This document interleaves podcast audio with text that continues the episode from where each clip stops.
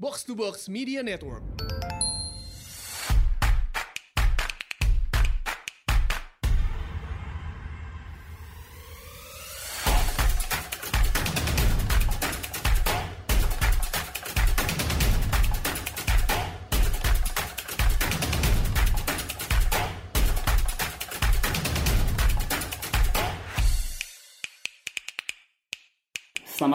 Asumsi Bersuara. Kali ini kita akan bahas uh, isu pertahanan dan militer nih. Belakangan kan banyak banget headlines yang keluar dari Kemenhan sebenarnya. Salah salah duanya mungkin ya yang paling menghebohkan itu tentang komponen cadangan. Itu diamanatkan di UU Pengelolaan Sumber Daya Nasional. Dan kemudian juga yang baru-baru ini lebih mengheboh, menghebohkan lagi itu adalah tentang rencana peremajaan alutsista. Alutsista itu alat utama peralatan senjata ya yang diajukan oleh Kemenhan ini sebesar 1.700 triliun dalam tiga tahun ke depan kalau sampai 2024 gitu. Dan ini besaran yang sangat fantastis mengingat ini lebih dari setengah APBN kita gitu kan setiap tahunnya. Bener-bener uh, luar biasa lah angkanya luar biasa besar gitu. Nah bahas dua isu ini dan mungkin juga isu-isu pertahanan lainnya juga kali ya. Kita kedatangan uh, Gustika Yusuf uh, peneliti di Imparsial dan juga lulusan uh, War Studies di King's College London. Gustika, welcome to Asumsi Bersuara. Terima kasih, halo Ray. Yes. Uh, mungkin uh, buat yang udah sering follow Gustika juga banyak lah dia sering sering komen soal isu-isu pertahanan dan peperangan juga di di twitternya gitu. Nah kali ini ada kesempatan nih kita buat ngobrol lebih dalam lagi gitu soal ini karena kan kadang-kadang nggak terlalu banyak yang bisa dibahas di Twitter ya, uh, Gustika. Mungkin di, di asumsi bersuara bisa. Enggak sih gue, gue bang, aku lebih sering ngebahas media sih di, di Twitter. Iya, kali ini kali ini kita bahas uh, soal pertahanan bisa bisa lebih dalam nih gitu. Mungkin sebelumnya nih ya pertama-tama gitu ya, Bu. Sebelum kita bahas soal uh, rencana pengadaan alutsista, sebelum kita bahas rencana perekrutan komponen cadangan gitu, mungkin gue mau nanya dulu sih uh, sebagai awam ya gue sangat tidak ada under, apa pe, pemahaman tentang isu pertahanan tuh hampir nol gitu ya. Uh, menurut lo what's the state of our defense capability sekarang gitu. Karena gue sempat baca-baca lah ya kemarin pas riset buat episode ini gitu. Katanya menurut Global Firepower Index kita nih di urutan 16 di dunia gitu. Urutan satu di ASEAN bahkan gitu. So what's the fuss gitu? Kita kayaknya mau meningkatkan meningkatkan apa kekuatan kita lagi buat maksudnya kenapa gitu ya? Bukankah kita udah cukup kuat kah sekarang gitu? Okay, maybe I'll address the last question first. Um, gue gue mau nanya ke lo sih do you really believe that we have a better military in, in comparison to Singapore? Compared to Singapore? Um, I, I yeah. guess kita lebih banyak orang. Iya orang kan tapi kan alat-alatnya tentu enggak hmm. gitu ya. Jadi uh, sebetulnya global firepower ini memang sangat sering dikutip tapi sangat misleading juga. Karena global firepower index ini memang uh, terlalu kuantitatif untuk uh, apa ya uh, defense sector yang juga butuh analisis yang kuat lah maksudnya gini kita juga paham lah ya kalau uh, allies itu dibutuhkan. Lo kan lo kan uh, um, Ray kan paham, paham politik ya. Maaf ini jadi lo gue gara-gara uh, kita kan saling kenal jadi apa ya dari pertama kali di asumsi bersuara. Semoga tidak terlalu apa ya informal. Tapi uh, gini sih uh, sebetulnya banyak uh, apa sih namanya kayak indeks gitu yang bisa lebih dipercaya. Misalnya SIPRI SIPRI itu Stockholm in Stockholm International Peace Research Institute. Kalau nggak salah uh, singkatannya itu, mereka tiap tahun memang mengeluarkan indeks uh, yang mendetailkan uh, misalnya military expenditure by country, terus uh, juga uh, percentage dari GDP-nya kita spendingnya berapa, dan itu setiap negara datanya ada gitu.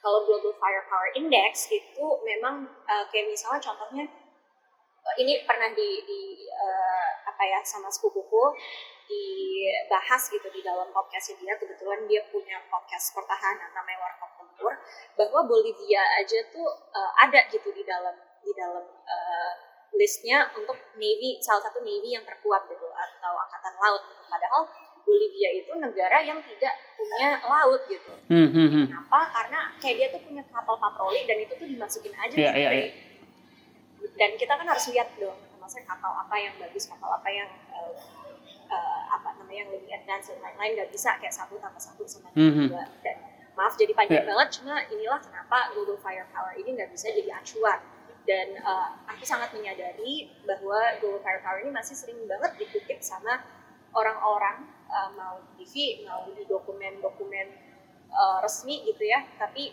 ini bukan acuan lah sama sekali padahal ya ada misal privilege juga dari uh, apa namanya uh, sorry uh, bisa lihat uh, the military balance hmm. dari uh, I, IISS gitu yang keluaran privilege misalnya itu pengolahan datanya banyak cuma kalau bisa memang mau lihat yang tiap tahun itu si si PRI ini oh, uh, satu ya maaf uh, yang terakhir dulu aku bahas mm -hmm. tapi kalau um, soal state of our defense capabilities uh, sejujurnya gue nggak ngerasa kalau kita tuh yang kayak awful in sense kita tuh hopeless hmm. gitu tapi apakah kita perlu meningkatkan kapabilitas alutsista dan militer kita tentu saja hmm. gitu ya kita harus menekankan pada professional soldiers uh, dan um, professional soldiers ini misalnya kalau kita melihat gitu ya di di uh, di negara-negara maju itu memang ditekankan gitu. Kalau misalnya ini kan uh, kita kan mungkin nantinya akan sedikit membahas tentang undang-undang uh, PSDN ya kan tadi sudah disinggung juga itu hal salah satu hal yang juga menghebohkan uh, UU PSDN ini justru jauh dari konsep tentara profesional. Hmm. Jadi misalnya orang itu dilatih selama tiga bulan yeah. saja gitu lalu after that gimana hmm. um, mungkin bisa melihat juga gitu kan di Amerika Serikat kita mereka juga ini Indonesia itu memang sangat membutuhkan uh, komponen cadangan pasti pastinya akan butuh gitu ya tapi menurut uh, uh, saya pribadi menurut aku pribadi dan menurut uh, Imparsial juga dan banyak koalisi uh, reformasi orang-orang uh, dari reformasi sektor keamanan bahwa ini tuh bukan sesuatu yang urgent hmm karena saat ini tentara kita juga masih banyak yang nganggur yeah, kan yeah, yeah. Uh, masih banyak yang ya kita lihat misalnya jaga pom bensin yang buat apaan sih kayak mm -hmm. gitu nah itu kan uh, UU PSDN ini bermasalah karena ya urgensinya jauh dari konsep Iya urgency dan jauh dari konsep tentara profesional. I see. Yeah. Kita apakah apakah ya apakah kita mau apa namanya ada ada komponen cadangan? Iya, tapi harus ada desainnya yang pas gitu kalau di Amerika Serikat kita mereka punya national hmm, guard yeah. yang mana orang masuk sebagai komponen uh, apa namanya cadangan gitu uh, sebagai national guard dan itu dilatih uh, terus mereka bisa retain uh, pangkatnya tapi intinya tuh kayak ada retention gitu jadi mereka kayak part time soldiers dan tetap profesional berapa lama mereka sekali mereka latihan job. gitu ya mereka latihan dan mereka uh, ada ada retentionnya lah maksudnya ada apa ya bisa dikontrolnya hmm. gitu. nah ini kalau misalnya UU PSDM ini yang undang-undangnya juga sangat multitafsir misalnya yeah. SDA itu uh, definisinya apa terus yang kayak ah, perang hibrida definisinya apa tuh belum disepakati yeah. itu potensi bermasalah dan bisa juga ini sih uh, apa namanya konflik horizontal gitu. Salah satu yang masuk di dalam situ kan ini uh, apa namanya uh, melawan separatisme melawan terorisme. Itu kan bisa jadi kalau misalnya penafsirannya salah gitu nantinya menimbulkan ya konflik horizontal. Kita kan nggak mau hal itu.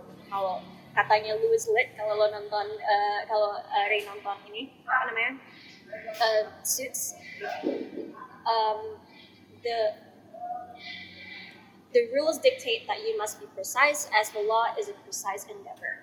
Sebenarnya ini pertanyaan bodoh dan sangat awam juga gitu. Tadi juga kayaknya lu lu sempat sebut juga gitu kan. Uh, tapi menurut gue ini penting juga buat diadres gitu kan. Tiap denger penambahan kekuatan militer kayak tadi lu udah sempat sebut soal si komponen cadangan itu dan juga soal uh, nambah uh, memperbaiki alutsista kita segala macam gitu yang selalu muncul kan adalah emangnya kita mau perang sama siapa? Gitu. Kayaknya uh, gak gue gue nggak melihat eh, gue nggak nggak tahu ya tapi gue nggak melihat kita ada potensi untuk perang uh, besar atau bahkan perang perang gimana dengan negara tetangga gitu ya.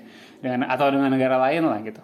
Yang kita lihat kan paling uh, tentara banyak di banyak ada ya misalnya melawan separatis atau apa gitu kan. Tapi uh, perlu seberapa sih emangnya gitu yeah. ya? Iya. kayak uh, emangnya sih yang sekarang ada tuh gak cukup gitu kalau kalau uh, Gustika atau atau teman-teman di imparsial ngelihatnya kayak kayak gimana? Pertama perang itu memang nggak bisa dikira ya kayaknya I think uh, kayaknya kita semua bisa sepakat uh, uh, civis pacem parabellum ada istilah Latin yang uh, in order if you want peace you have to prepare for mm -hmm. war hmm, itu itu itu yang jadi yang jadi fokusnya Nah, uh, itulah kenapa peremajaan alutsista itu juga dibutuhkan. Perlu uh, apa namanya uh, advanced technologies untuk keep up dengan uh, sekarang gitu. Kalau misalnya kita mau perang sama siapa, ya memang kita saat ini nggak punya musuh yang aktif gitu ya. Tapi perang itu tuh benar-benar hmm. nggak hmm. bisa dikira. Misalnya kita bisa hmm. lihat sendiri di uh, konflik, ya konflik-konflik kecil gitu di, di uh, laut Cina Selatan gitu ya. Hmm, itu kan yeah. sesuatu yang kita tuh nggak kira-kira itu sesuatu yang kadang tuh muncul terus tiba-tiba udah hilang gitu dari yeah, betul. Padahal iya kan jadi hal yang nggak bisa diprediksi gitu jadi kalau misalnya ditanya emangnya kita mau perang sama siapa ya jawabannya nggak tahu gitu tapi kita harus siap gitu untuk perang sama siapa pun yeah, yeah. apalagi dengan kita nggak nggak akan terakhir lah gitu dan itulah kenapa kita butuh teknologi yang memang uh, advance gitu dan kita butuh professional soldiers yang memang bukan sekedar milisi-milisi aja mm, gitu. Yeah. Kebetulan kan kalau nggak salah tuh di tahun 50-an ya uh, sempet Indonesia kan baru merdeka itu banyak milisi dan akhirnya uh, di, dihapus itu milisi-milisi tersebut karena mau difokuskan aja gitu kepada uh, tentara profesional yaitu ABRI waktu itu ya istilahnya Angkatan Bersenjata Republik Indonesia hmm. dan itu sebetulnya yang perlu ditingkatkan gitu kapabilitasnya yeah, yeah. dari alutsista dari orang-orangnya jadi bukan menambah beban gitu hmm. ya bukan menambah beban orang-orang yang tidak profesional yang nantinya kalau misalnya kita lihat ya di Indonesia kan banyak semi-semi ormas pa paramiliter. Iya, ormas-ormas gaya paramiliter gitu memang kita mau hal itu hmm. gitu kan. Itu sebetulnya potensi bisa terjadi dengan adanya si ya undang-undang PSDM ini salah satunya. Yeah. Dan itu kenapa you have to be precise in in, in what it is. Eh, gue justru mikir gara-gara kita banyak ormas-ormas uh, wannabe tentara gitu, wannabe orang-orang itu justru bikin Komcap ini buat memfasilitasi mereka memenuhi impiannya kali.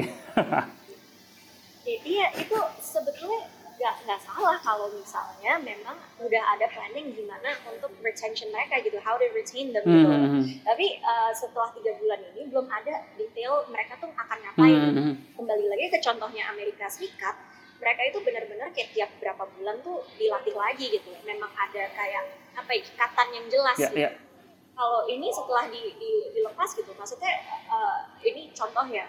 Kayak gue gue yakin aku yakin banyak yang uh, orang-orang yang uh, pernah ketemu uh, paguyuban uh, pejuang bla bla bla hmm. atau yang yang yang apa namanya bapak ibunya kakek neneknya ya, pejuang yeah, yeah. yang pernah apa jadi tentara pelajar dan lain-lain. Itu ada paguyubannya jadi apa yang akan uh, menghambat orang-orang tidak profesional untuk melakukan itu. Hmm.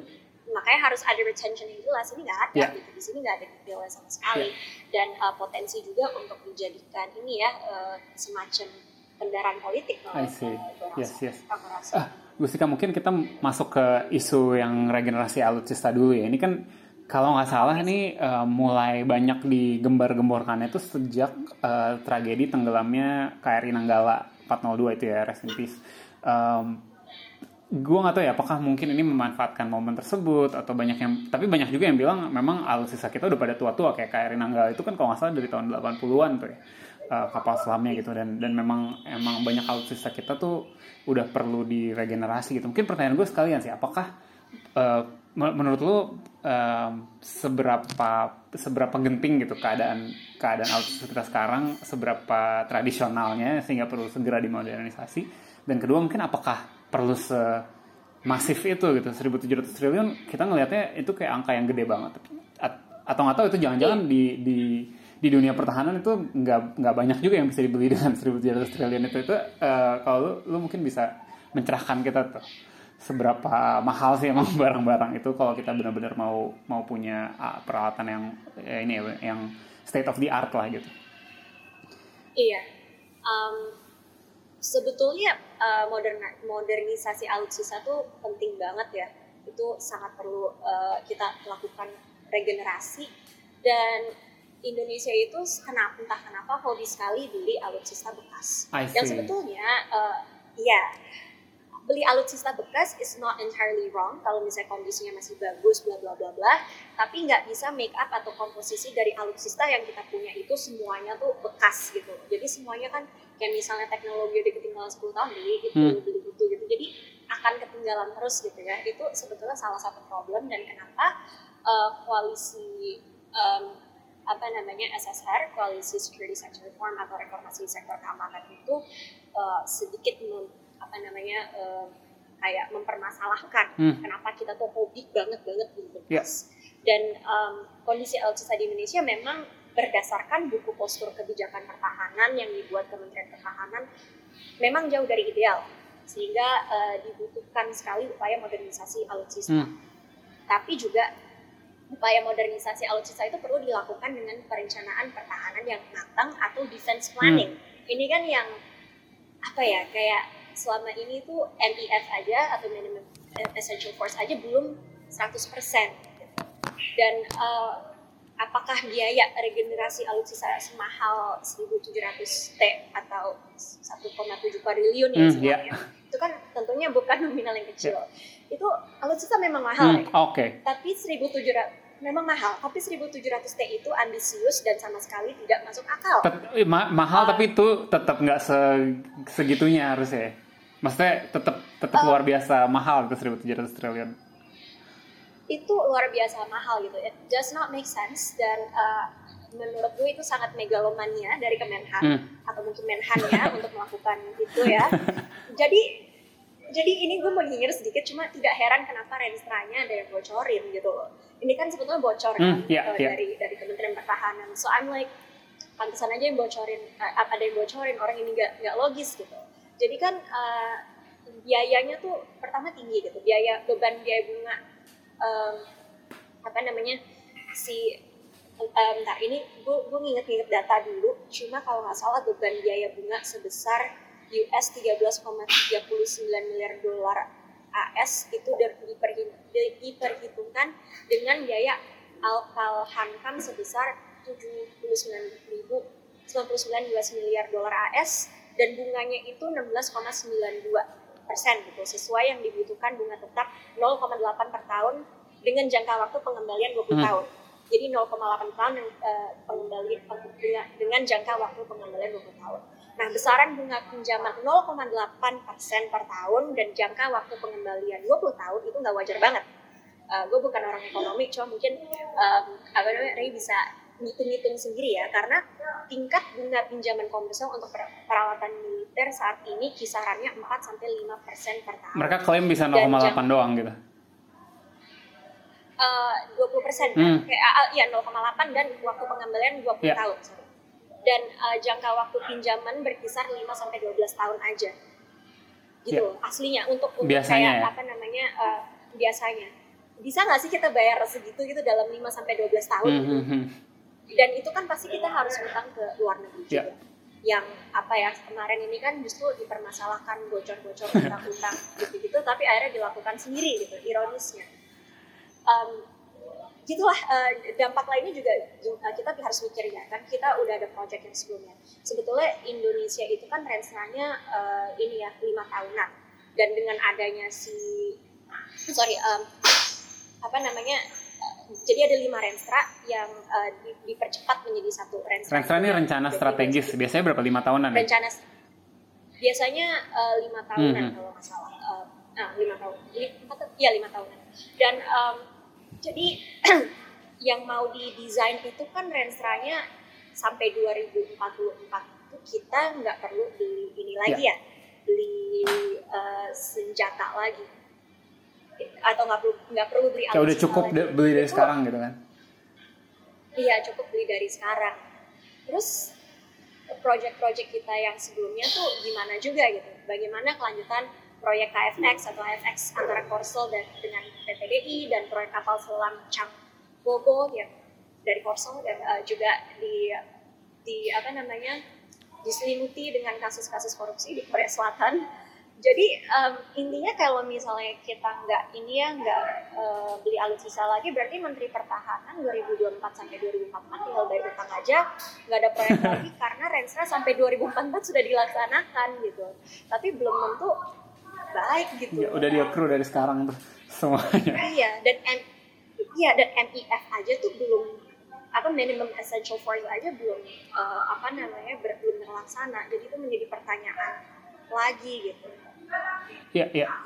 Uh, ini iya itu tadi tadi lu sempat sebut ya. Ini satu ini satu hal yang sebenarnya gue rada bingung juga gitu bahwa kita uh, belanja alutsista sekarang udah di apa ya udah dirapel gitu. Eh bukan ya pokoknya udah udah dibeli semuanya dari sekarang uh, untuk selama 20 tahun ke depan kan. Jadi istilahnya oke okay, dalam 20 tahun ke depan kita nggak perlu beli persenjataan lagi nih udah udah siap gitu dari sekarang. Tapi mungkin uh, penasarannya gue gini gitu.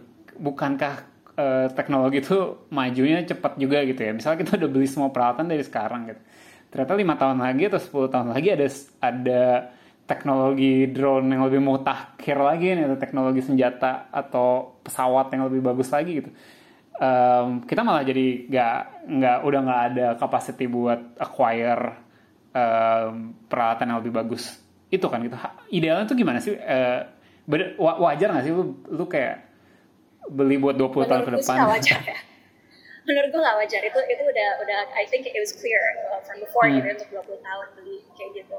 Dan kembali lagi gue menurut gue itu sangat megalomania dari Menhan untuk melakukan itu dan gue rasa ada yang sengaja bocorin hmm. memang hmm. Dan uh, eh actually gue penasaran juga soal bocor itu sih, uh, karena iya. um, pertama ya kok bisa bocor gitu. Tapi di sisi lain gue juga penasaran kayak biasanya tuh emang kalau kalau untuk alutsista gini emang top secret information banget gitu ya confidential gitu kita nggak bisa nggak perlu nggak masyarakat nggak bisa tahu gitu sebenarnya uh, soal anggaran alutsista kita belinya apa aja itu is it is it supposed to be top secret? Um, yes and no. Maksudnya setiap ini kalau misalnya merujuk uh, apa namanya data-data yang ada dari internasional ya dari seluruh negara tuh kayak misalnya ini contoh gitu Laos, Myanmar tuh nggak ada datanya hmm. gitu soal soal uh, apa namanya military expenditure dari government spending itu. Kalau misalnya lihat CP itu mereka nggak ada gitu. Mungkin itu dirahasiakan tapi idealnya memang pemerintah itu transparan hmm. gitu. Makanya uh, misalnya Ibu Koni Bakri mengatakan why not involve KPK dalam dalam ini dalam uh, apa namanya procurement alutsista? Hmm sebetulnya itu bukan bukan ide yang buruk. Kalau misalnya harus top secret banget ya, maksudnya transparansi itu bukan berarti semuanya tuh harus dilaporin yeah. gitu sama rakyat tiap detik gitu. Tapi memang harus ada planning yang jelas, terus um, ya masa gini sih eh, sesimpelnya orang tua orang tua kita ngerencanain masa depan kita kan nggak nggak selalu mengatakan kita menginvolve kita dan mengatakan kepada kita kan mau gini kita masuk TK kan juga yang milihin orang tua kan gitu. Hmm tapi uh, maksudnya tuh uh, itu juga kita uh, orang tua tuh pasti akan akan bawa anaknya ke TK yang yang apa namanya kira-kira yang cocok gitu sama kita. Terus ya kita masuk ke situ gitu. Ya nggak yeah, sih? yeah, yeah. ini mungkin mungkin agak agak analoginya terlalu terlalu jauh. Cuma I, I guess I guess you get my point gitu. Transparansi itu uh, bukan berarti semuanya dibocorin. Hmm. tapi uh, bukan berarti kayak misalnya tiba-tiba eh guys kita udah beli ini loh.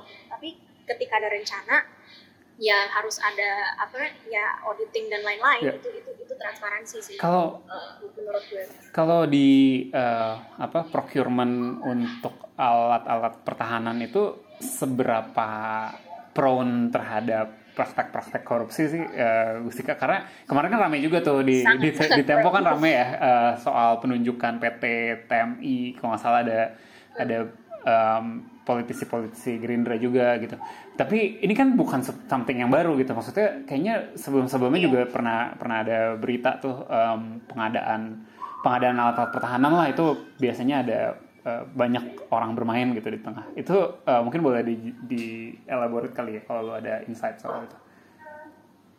Iya, um, sebetulnya memang sangat ini sih sangat rawan terhadap korupsi sih. Maksudnya Korea aja kan yang involved dengan kapal selam Changpogo hmm. itu kan banyak yang dipecat ya, ya. Ah. di Korea Selatannya karena banyak korupsi. Jadi di mana-mana tuh uh, karena memang unsur secretive itu yang ada emang apa ya itu dengan auditing yang tidak jelas dan lain-lain itu sangat ini sih sangat uh, potensi korupsi itu aja sih yang gue bisa yeah. yang gue bisa bilang tapi dengan adanya PT TNI dengan orang-orang Gerindra sebagai komisaris dan lain-lainnya clearly that's politicization, uh, politicization yang politisasi yang uh, sangat tidak pantas dilakukan gitu. Itu conflict of interest sudah jelas. Iya iya, agak kasar ya, kurang kurang. Sangat sangat sangat. Kurang halus. Kalau iya, dan ini gue pengen uh, jawab pertanyaan lain sebelum ini nih um, apa namanya tentang teknologi yang bisa obsolete. Mm, oh ya sorry tadi. Uh. Iya, nggak apa-apa. Ini kan ini gue ngobrol kan ternyata kalau asumsi bersuara tidak harus ternyata kalau sama Ray. iya, tapi uh, gini sih, uh, apakah teknologi itu bisa obsolete? Iya, kalau ini pendapat gue pribadi ya, gue nggak, gue sebenarnya nggak konsultasi ini sama imparsial atau SSR gitu. Indonesia tuh sebetulnya punya ini kan, apa namanya? Uh, PT PAL, punya Pindad dan lain-lain. Hmm. Kenapa sih kita nggak bisa menjalin kerjasama aja juga gitu selain yang udah ada gitu proyek uh, Cangbobo, KFX gitu-gitu. Uh, mestinya kita bisa gitu dan dengan adanya uh, Renstra dari 2024 hingga 2044, gue pribadi merasa itu pasti bakalan apa ya? It sort of cancels out that potential, if that makes hmm, sense. Hmm jadi potensi kerjasama karena kita udah ada range yang jelas kayak oh ya udah kita nggak bisa gitu. Padahal kita juga butuh kerjasama untuk mengetahui teknologi-teknologi yang didevelop oleh negara-negara lain, yep.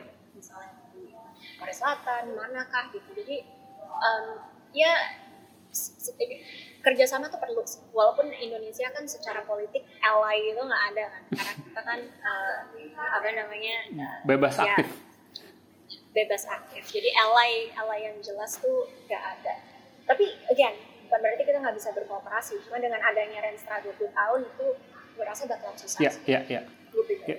Oke, okay. mungkin gue mau masuk ke isu berikutnya ini. Mungkin yang yang lebih lebih apa ya lebih lebih banyak uh, lo sering bahas juga nih soal si komponen cadangan tadi. Tadi kayaknya udah sempat kita sebut dikit. Uh, kalau nggak, correct me if I'm wrong ya. Kalau nggak salah lu dan lu juga salah satu yang terlibat uh, nge-judicial review UU ini ya. Nah, mungkin boleh boleh diceritakan dulu gitu ya ke ke kita yang awam gitu lebih soal soal si UU PSDN ini um, sebenarnya apa sih apa, apa sih yang dibahas dan dan masalahnya itu apa aja gitu. Mungkin selain dari yang tadi udah sebut soal komponen cadangan itu not a professional army, tapi maksudnya apa, sih yang yang yang benar-benar bermasalah gitu sehingga uh, menurut lo ini perlu perlu di challenge ke MK gitu.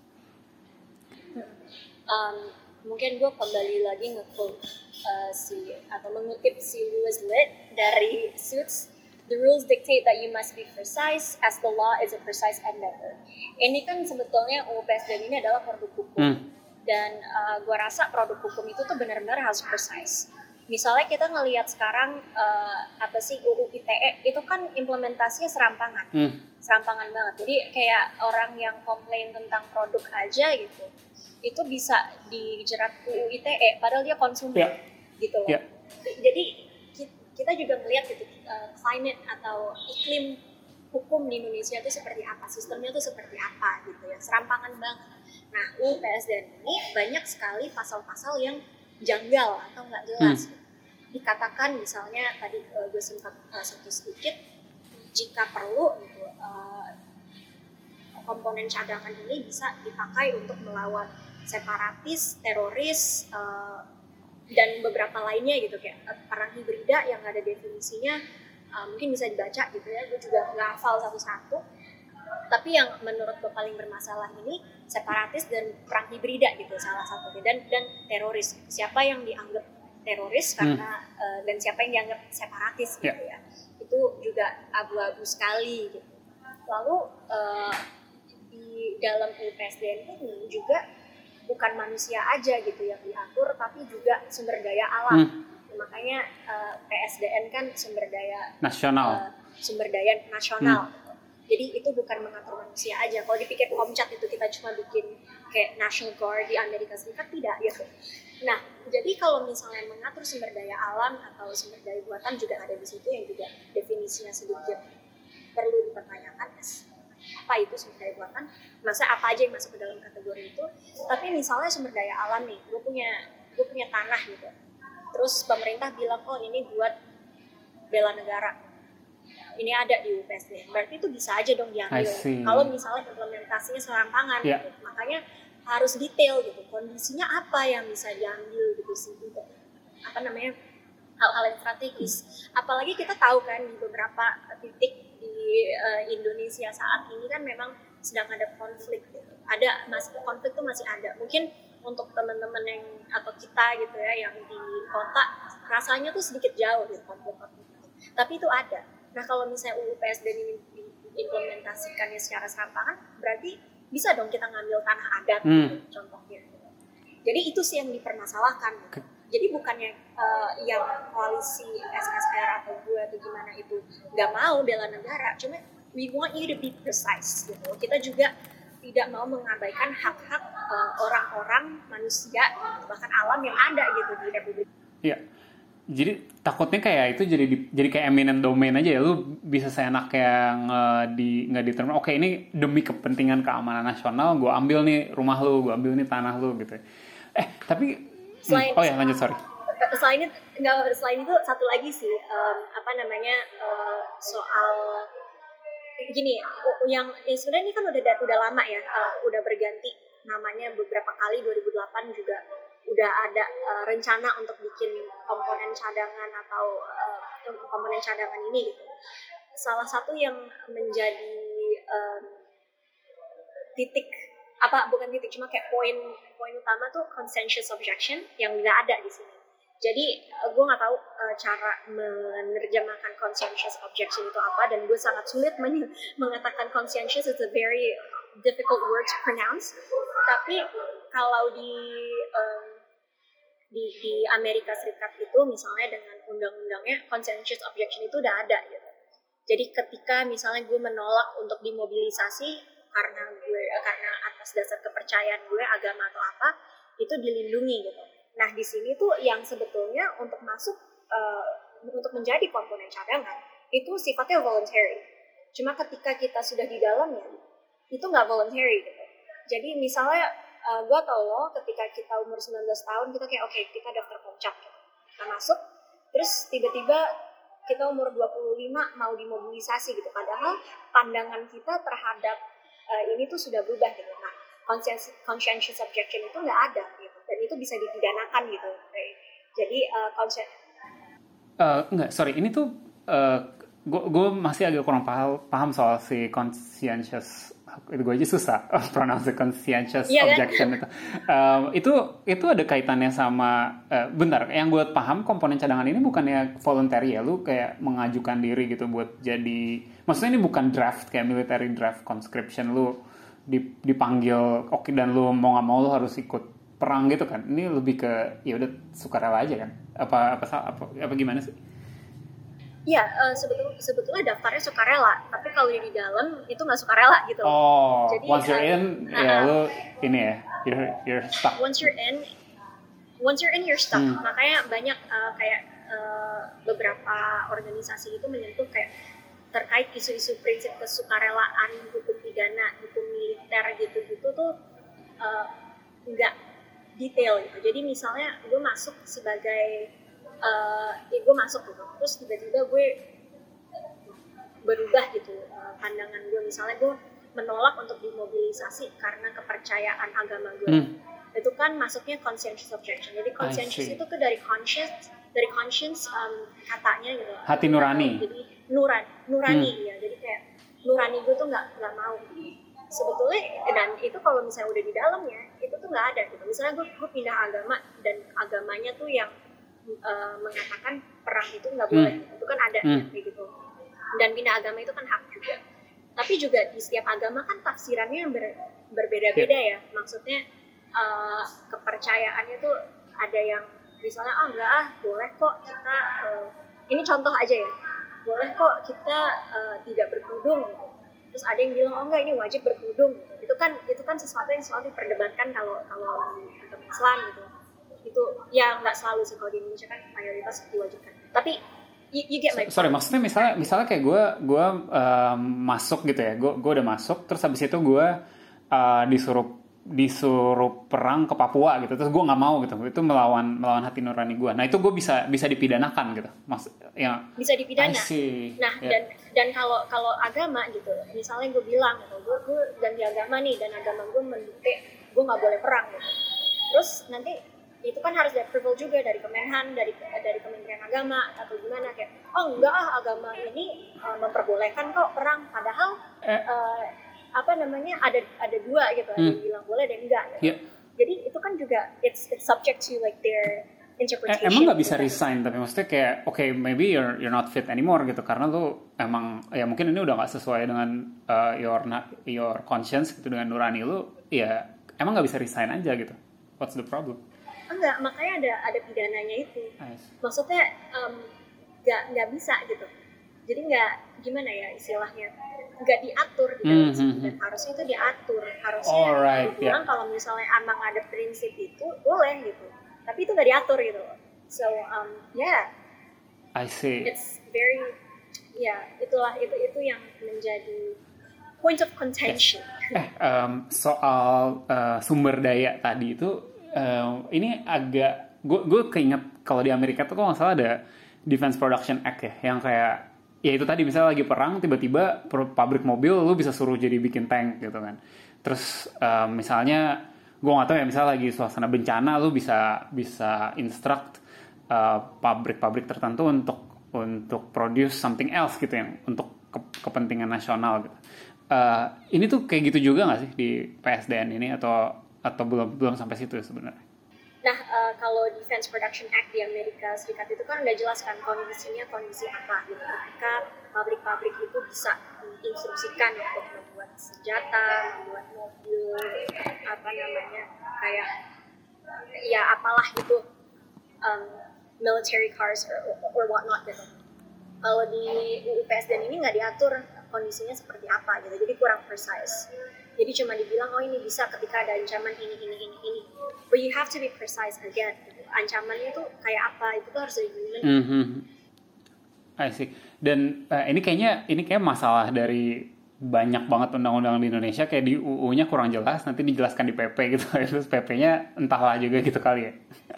Dan bahkan sampai detik ini uh, permennya belum keluar kan? Atau mungkin udah cuma kita belum lihat. Kadang uh, pemerintah tuh kalau ngupload sesuatu tuh suka telat gitu loh.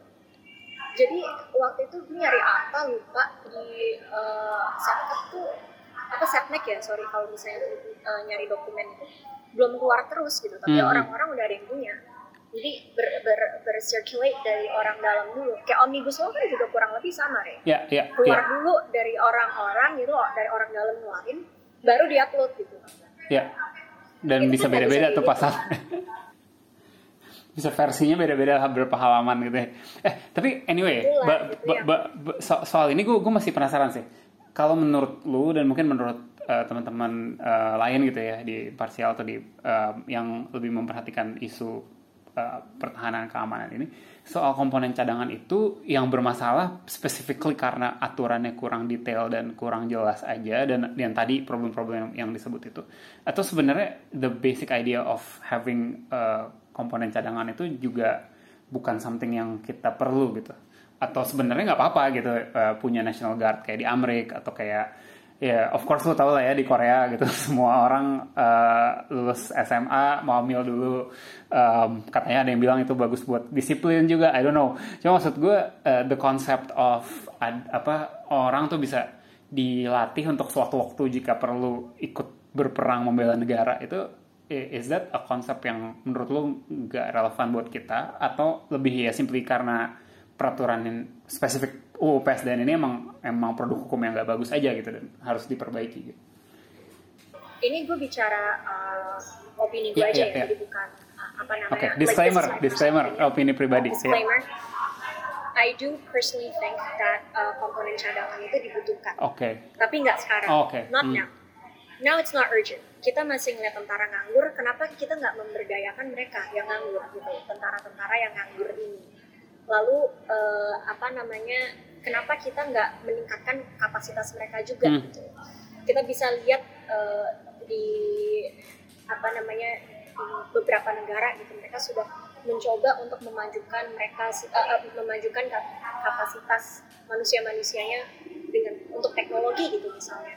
Ini enggak gitu jadi kayaknya tuh nggak ada fokus aja gitu saat ini kalau eh, komponen cadangan itu seharusnya bukan memberatkan negara hmm. tapi dengan tidak adanya kontrol dengan UU PSDN yang kacau gua rasa ini potensi memberatkan negara nanti dan itu yang kita nggak mau komponen cadangan itu harusnya memperkuat komponen utama. Yeah. Tapi kalau melihat apa namanya creationnya ini, pembentukannya ini yang tiba-tiba UU, UU by the way UU Presiden itu juga disahkannya tiba-tiba. Hmm. Kayak UU kayak omnibus law. Selalu gitu ya. udah ada gitu. Selalu gitu, selalu gitu. Uh, tahun 2019 juga kalau nggak salah uh, September ya itu disahkan jadi dengan semuanya yang uh, tiba-tiba gitu dengan pasal-pasal yang tidak jelas itu sangat problematik gitu dan gue pribadi merasa ya komponen cadangan saat ini belum kok belum dibutuhkan kita harus membetulkan membereskan komponen utamanya terlebih dahulu baru kita mikir ke komponen cadangannya Yeah.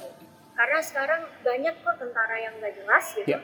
jadi itulah sebetulnya jadi fokusnya tuh harus harus ada gitu dan selama komponen utamanya masih karut-marut gitu di didesain aja Yeah. gitu uh, komponen cadangan yang nantinya bisa memperkuat komponen utama bukan oh yang penting Yeah. ada gitu I see. kalau sekarang kan programnya nggak jelas gitu. jadi yeah. itu itu opini gue Yeah, sih yeah. In, at one point we will need Yeah. it gitu. walaupun um, apa namanya orang nanya kayak emang kita mau perang yes we need to prepare for Yeah. it tapi you need to prepare a good military system juga Yeah. gitu. a good apa namanya program juga yang memang profesional Yeah. gitu buat penekanannya kayak National Guard itu profesional kalau misalnya sekarang kan kayak an- anak-anak kuliahan uh, dilatih tiga bulan and that's it Ya, nggak ada kontrolnya. That's not professional. Ya. itu itu udah udah apa namanya konsep yang sangat usang itu konsep pada perang dunia kedua kayaknya terakhir. Udah ditinggalkan banget. Ya. Oke, mungkin terakhir kali ya dari gue, kita udah udah hampir sejam nih. Eh, kalau menurut lu apa sih ancaman ancaman yang kita hadapi gitu, ancaman eh, pertahanan keamanan Indonesia gitu yang paling besar menurut lu in the near future tuh apa gitu? Apakah kaitannya lebih ke ya urusan domestik ya separatisme gitu, atau juga eh, penting juga at- atau mu- mulai mengancam juga nih isu-isu di kawasan gitu ya, kayak eh, di laut Cina Selatan atau di perbatasan. Gue nggak tahu ya kita ada masalah apa di perbatasan, tapi maksudnya eh, mungkin lebih dari lu ya eh, apa sih what's the biggest threat gitu eh, buat um, separatisme tentunya salah satunya gitu ya untuk ini untuk gue pribadi Hmm. ya bukan gue nggak bicara Ya, ya. atas nama organisasi yang gue uh, beka- di, di mana tempat gue bekerja tapi separatisme gue rasa iya tapi itu juga uh, karena Indonesia tidak menjunjung hak asasi manusia di daerah-daerah konflik jadi langsung bukan mencari solusi tapi langsung me- like painting them as terrorists salah satu contohnya gitu. jadi langsung apa ya uh, kayaknya tuh you're trying to sweep problems under a rug gitu dan pendekatan militer uh, mil- apa namanya militerisme atau militeristik itu nggak nggak cocok untuk um, problem-problem yang ada di Indonesia. Isu kawasan seperti di uh, Laut Cina Selatan tentu menjadi uh, concern juga karena kita nggak pernah tahu kapan ini akan meluap. Uh, Cina itu, Tiongkok itu sangat unpredictable, jadi menurut gue itu juga uh, menjadi sebuah isu yang besar. Di sisi lain, um, itu dua sih kayaknya. Tapi juga yang uh, menjadi concern gue gue rasa Kementerian Luar Negeri RI itu belakangan ini fokus terhadap pertahanan atau keamanannya sedikit kurang gitu ya Uh, kita lebih fokus terhadap cultural diplomacy atau um, public diplomacy atau uh, ekonomi. Iya. walaupun ada gitu bukan berarti nggak ada cuma terlalu fokus ke situ. Ya. Jadi selalu kita sibuk dengan mengatakan um, ini kedaulatan bla bla bla bla tapi kalau katanya um, kalau katanya salah satu uh, bekas wakil presiden Amerika Serikat bahwa foreign policy is just domestic policy with its with its hat on. Jadi everything begins at home. Jadi ancaman-ancaman pertahanan keamanan ini sebetulnya bisa diselesaikan asal ada uh, apa namanya itikat baik dan juga pendekatan berbeda yaitu human security approach dan bukan lagi pendekatan yang militeristik seperti yang dijalankan sekarang yang semena-mena kirim tentara mengancam uh, livelihood orang-orang lokal dan mem- apa spreading fear and whatnot karena itu juga justru dengan adanya itu uh, kelompok bersenjata tentu akan lebih muncul ya. Ya, ya. Itu sih salah satu. Uh, mungkin terakhir banget uh, seperti biasa di pertanyaan pamungkas gue uh, ada lagi nggak uh, di luar dari yang kita udah bahas nih uh, soal uh, pertahanan keamanan soal UPSDN soal alutsista ada lagi nggak nih yang kayaknya kita belum sempat sentuh tapi menurut lo penting banget buat uh, pendengar asumsi bersuara ketahui nih Gustika? Hmm, apa ya? Sebetulnya pertahanan keamanan itu gue rasa satu topik yang jarang dibahas gitu kan sih di, di Indonesia karena masih dikuasai eh, maksud topiknya ya masih dikuasai dengan orang-orang militer kayak kalau think tank yang ngebahas uh, defense siapa sih kalau bukan CSIS atau ya jarang aja gitu sih dibahas. Tapi ini gue rasa concernnya tuh ke kita semua defense sama security pun beda itu suka ter apa namanya kayak tercampur gitu. Terus um, apalagi ya sebenarnya sebenarnya yang paling penting yang gue pengen semua orang tahu itu udah kita sebut hmm. dari awal jangan jadikan global firepower sebagai acuan. Tolong oh. tolong. Itu itu kayak ya itu selalu jadi yeah. acuan sih. Um, buka aja data Sipri yang walaupun Excel banyak banget dan bacanya kadang pusing tapi uh, defense itu nggak bisa kuantitatif. Ranking itu it doesn't matter gitu ya. Yeah. kalau misalnya lo punya nuklir berapa banyak juga kalau nggak punya allies kayak Korea Utara ya berabe gitu loh. Maksudnya. Jadi itu bukan satu hal yang yang kayak satu tambah satu sama dengan dua but there's a lot of intricate things that go into it gitu Yeah. Jadi uh, itu sih kayaknya yang perlu gue rasa perlu diketahui soal Hankam. Yeah. I don't know if that makes yeah. sense. makes sense. Berarti intinya jangan kita ngelihat uh, Global Firepower Index itu terus oke okay, negara yang di bawah kita kalau perang sama kita kita pasti menang. Belum tentu juga ya. belum tentu kalau misalnya kita perang sama Bolivia dan seluruh negara Amerika Selatan ber ber apa namanya berkoalisi dan tiba-tiba Amerika Serikat ikutan apa kita tidak tenggelam yeah, gitu yeah, yeah. jadi lebih lebih ada apa ya kayak intricate things yang yang masuk ke dalam situ yeah. lalu juga alutsista mahal cuma nggak 1700 t juga uangnya dari mana pasti ngutang yeah. terus um, gitu-gitu sih uh, yang sebetulnya kita udah udah bahas kayak gitu. Dan juga ini ini mungkin sesuatu yang it's not random but um, military defense atau pertahanan dan keamanan hakam itu bukan suatu bukan suatu isu yang maskulin kok. Itu yeah, aja. yeah. jadi gue gue paling di sini kebetulan enggak cuma gue pernah mendapat pertanyaan Gusika ini kan Sri Kandi perempuan. Kok belajarnya war studies? Terus mikir kan emang Sri Kandi ngapain? Manjat pohon ngambil mangga? Isn't she like you know kayak apa namanya bukankah dia tokoh um, wayang yang memang berperan gitu? Pakai like ya itu itu jadi sesuatu yang gue apa ya stop dichotomizing laki perempuan. Gitu sih. Itu kayak yeah. di, di akhir doang sih yang yang gue pengen bahas. Yeah. bukan bahas sih cuma kayak sentuh sure sure sure. Gustika, thank you banget ya for your time. Kita udah hampir sejam nih ngobrolin soal uh, pertahanan keamanan Indonesia ini. Uh, something yang menarik banget sih menurut gue dan dan uh, banyak banget yang gue tadi nggak tahu gitu. Dan uh, ya karena tadinya hampir nol pemahaman gue soal ini semua. So thank you so much for uh, coming to asumsi bersuara. Untuk pendengar asumsi bersuara seperti biasa jangan lupa follow asumsiko follow box to box id follow at gustika At, follow unqualified dong. Apa? Hot unqualified kan. Yes. Follow pot unqualified. Dengerin. Soalnya di bawahnya box to box juga. Pot unqualified. Ya, gue juga sering tuh dengerin. Oke, sampai bertemu lagi hari Selasa berikutnya. Ciao. Gustika, thank you so much. Muchas gracias.